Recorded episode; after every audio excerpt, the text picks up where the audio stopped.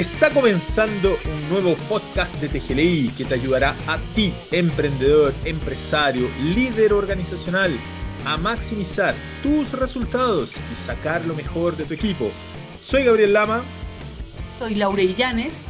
Soy Iván Grimau y el tema de hoy es... ¿Estás en el trabajo que quieres?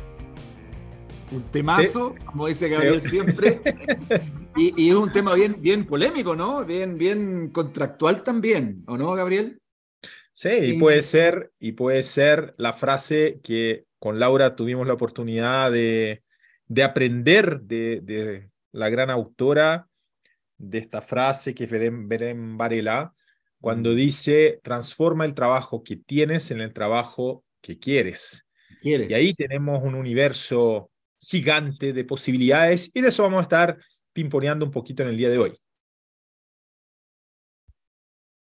Genial, mira, em, cuando nos conectamos con ese tema, probablemente a muchos nos ha pasado, ¿no? De, de, sentir que lo que estamos haciendo no está llevando a buen puerto, no nos hace sentido. Entonces, ¿cómo, cómo hacemos este link entre eh, lo que me gusta, eh, lo que hago bien? Entonces, hay, varias, hay varios autores que se hacen cargo un poco de este tema, que muchas veces nos quedamos en zona de comodidad y, no damos ese paso de decir, ¿sabes qué, qué es lo que quiero hacer que me apasiona y que además puedo vivir de ello? ¿no? Por ahí va la pregunta. Yo creo que tiene que ver con amoldar la dinámica que nosotros podemos tener diariamente en nuestro trabajo mm. a las particularidades de cada uno de nosotros. Mm. Cómo se ajusta el trabajo que tenemos al trabajo que queremos tener. Y yo creo que ahí, volviendo un poquito más atrás, yo creo que lo primero es hacerse consciente si realmente estás satisfecho, te sientes contento, te sientes realizado con el trabajo que tienes. A veces escuchamos, no sé si le ha pasado a ustedes, pero en, lo, en las sesiones que hacemos, siempre, oye, ¿cómo estás? Súper bien. Día viernes, ¿cómo voy a estar? Mejor imposible, ¿no? Termina la semana laboral. Entonces, detrás de eso, ya hay algo. O cuando dicen, ¿cómo estás? Como día lunes. Mm. Entonces, detrás de eso ya hay algo, ok, si estoy como día lunes, estoy entusiasmado, estoy contento, estoy feliz porque empieza mi jornada laboral, empieza una parte importante de mi vida donde tengo una misión, donde tengo un propósito. Y el día viernes está terminando esa misión, está terminando ese propósito para aprovechar y disfrutar otro espacio totalmente valioso, importante, que es el de la vida personal, con la familia, etcétera. Pero, ¿qué hay detrás de eso? Eh, ¿Por qué dicen lo que dicen? Si es que estás haciendo algo que te gusta, si es que estás en un lugar que te gusta llegar de partida, ¿no? Porque vaya a compartir ahí con tu equipo de trabajo. Yo creo que la primera pregunta a hacerse es, esa, ¿qué está pasando ahí? Y desde ahí empezar a ver posibilidades, como planteaba Lau, que me imagino vamos, vamos a estar hablando de eso, eh, de qué poder hacer en el trabajo que tienes para que efectivamente sea más, más satisfactorio. Tal cual. Mira, desde incluso lo que hemos estado trabajando últimamente con, con uno de nuestros clientes, tiene que ver con que la base de poder lograr tener el trabajo que queremos es el autoconocimiento. El poder ser capaces de identificar cuáles son nuestras fortalezas, nuestros conocimientos, nuestras habilidades, para desde ahí tomar estos recursos con los que ya contamos y ponerlos al servicio de aquello que estamos haciendo. Eso, eso, eso es una cosa súper importante, Lau, junto con otra cosa que también nosotros planteamos cuando hablamos de la energía, de, de estas cuatro dimensiones de la energía humana, y una de ellas es el ámbito espiritual, que tiene que ver con el sentido, con el propósito, con los objetivos de vida también. ¿Cómo alineo aquello que hago con mis sueños personales, porque muchísimas personas, millones de personas todos los días se levantan sin pasarlo bien en su trabajo, sin entender por qué se levantan a hacer lo que hacen todos los días. Y eso va generando un nivel de, eh, de, desánimo, de infelicidad súper grande. Entonces, como dice Gabriel, uniendo las dos cosas, ¿no? Como dice Gabriel, primero, tomar conciencia, darme cuenta. ¿Estoy en el lugar que quiero estar? Lo que hago me hace feliz, me levanto bien el lunes decir, voy a trabajar con mi equipo y lo voy a pasar súper bien y aunque sea lunes, siento como que fuera viernes, ¿no? en, esa energía. Y como dices tú, Lau, eh, también tiene mucho que ver con conocerme. ¿estoy poniendo mis fortalezas al servicio de la organización?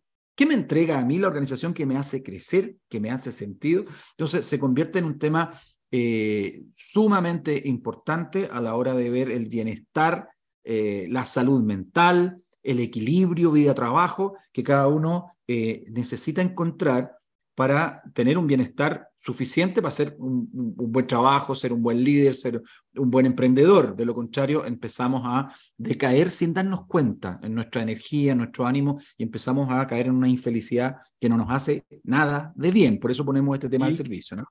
Y no solo qué me entrega la organización, sino que qué estoy haciendo yo para sentirme más feliz en el trabajo. Una vez que mm logro conectar ese autoconocimiento y como decía Lau, con mis habilidades, con mis conocimientos, con mis capacidades, con mis fortalezas y cómo las pongo al servicio del equipo con el cual trabajo, cómo reconozco también en otros sus fortalezas, sus habilidades, sus conocimientos y nos complementamos, porque de ahí donde aparece este gran potencial que pueden tener los equipos y las organizaciones, que es la colaboración entre todos para ir cumpliendo los propósitos, como decías tú, organizacionales, y también preguntarse, ok, ¿cómo conecta mi propósito con eso, con lo que busca la organización?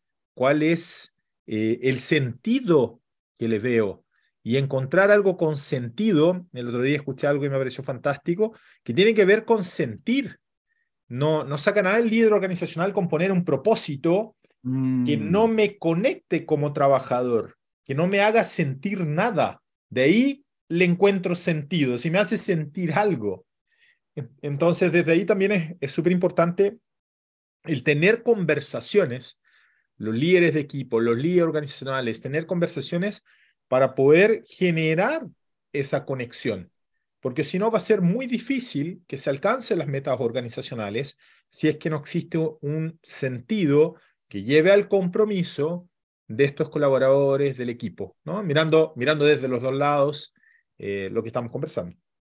Pasión, conexión, entrega, involucramiento, son palabras que están relacionadas con hacer el trabajo que me gusta. ¿sí? Y de ahí la, la frase de Confucio, elige un trabajo que te guste y no tendrás que trabajar ni un solo día de tu Ni vida. un solo día en tu vida. Es como, como alguna persona que me ha dicho, no, ¿cuándo sales de vacaciones? Es que yo estoy de vacaciones siempre porque lo paso también cuando trabajo. Que no, no necesito eh, tener ese- esa conexión. No, siempre como que estuviera de vacaciones, como lo paso muy bien. Qué, qué Ahora, bonito quizá- llegar ahí. Lo- los emprendedores, los empresarios, los jefes que nos están escuchando pueden decir, no, si eso no, no existe, ¿no? No, Mm. no es real, están hablando desde, desde la liviandad, desde algo que es utópico. Mm. Eh, no es así, porque está demostrado que las empresas donde las personas mejor lo pasan, ¿sí? con encuestas, con datos duros, tienen un mejor desempeño.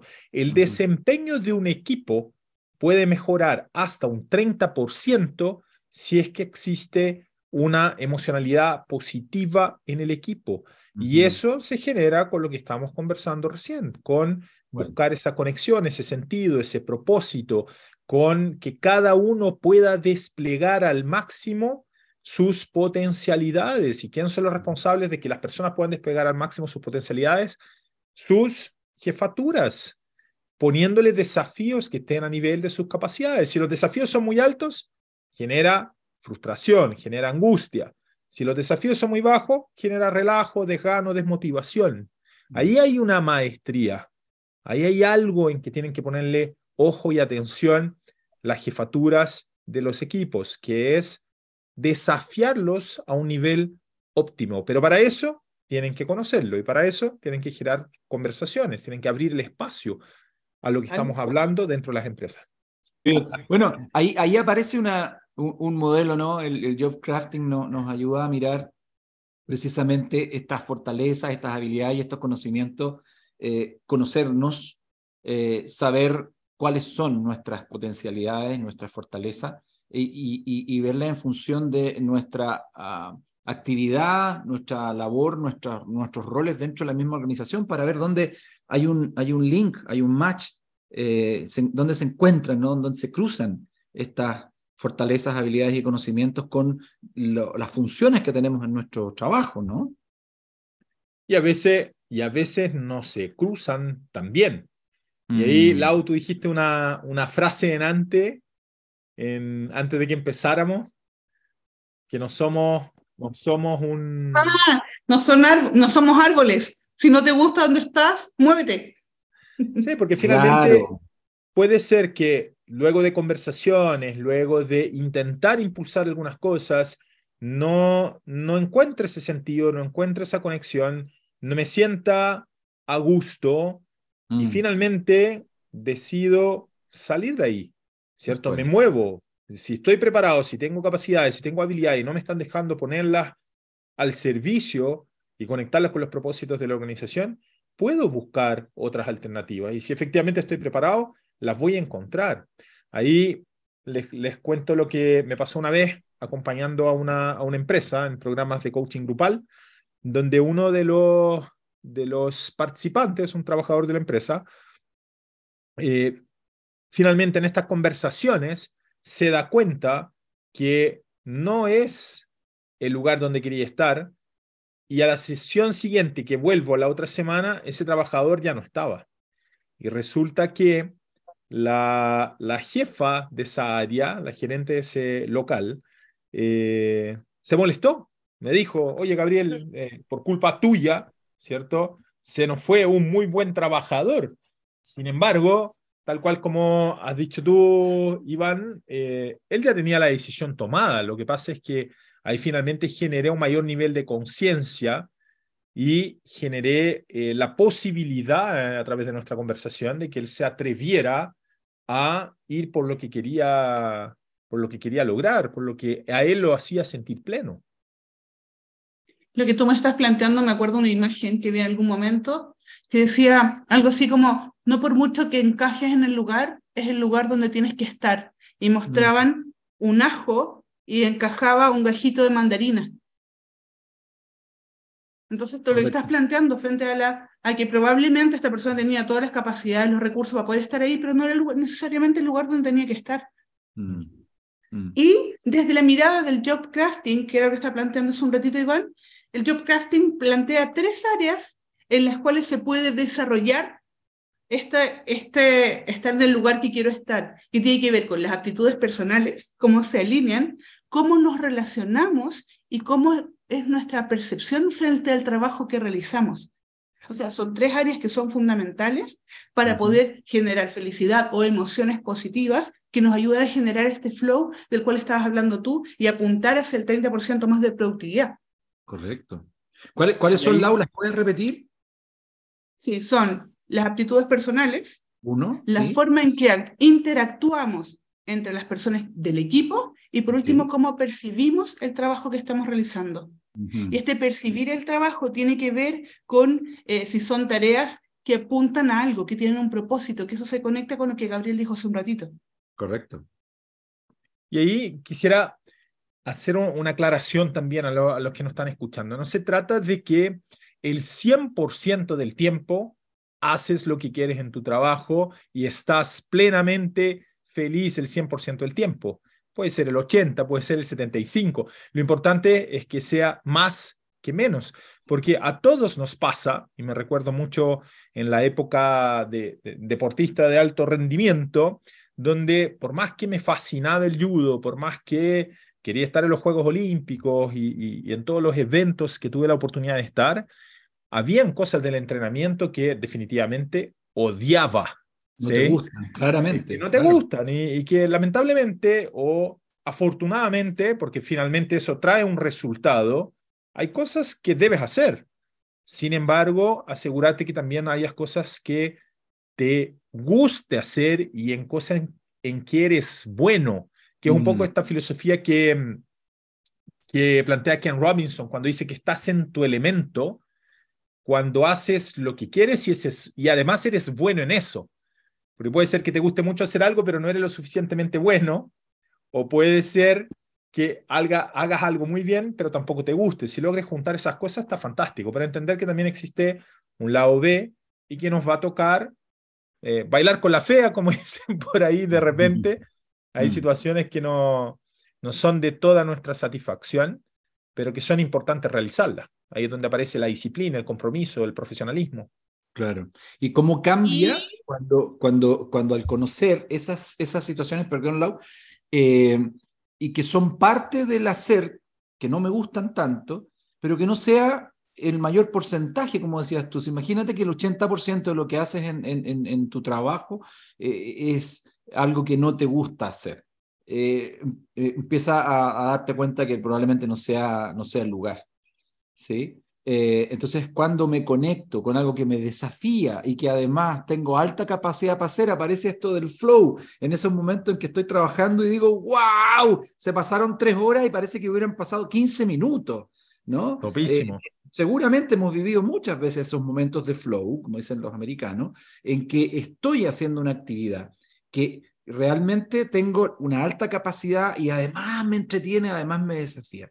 Si eso es la mayoría del tiempo, no todas las actividades van a ser así, eh, eh, estoy en el, lugar, en el lugar correcto. Si no, como decía la Laura, no eres un arbolito y tienes dos trabajos, como digo yo también, tienes dos trabajos, hacer el tuyo y buscarte otro, donde realmente sientas que vas a generar un aporte y que ese trabajo a ti también te va a entregar a ti algo que también te hace bien y que te gusta, ¿no? Y ahí hay una diferencia importante entre ser trabajólico y estar en flow. Mm. Porque yo he escuchado muchas veces a personas que me dicen, no, pero es que yo soy súper trabajólica o trabajólico. En la película Soul hay una parte en donde muestran la delgada línea, es una película de Disney, para quienes no la han escuchado. hay una parte en donde, de monito, sí, hay una parte donde muestran una delgada línea.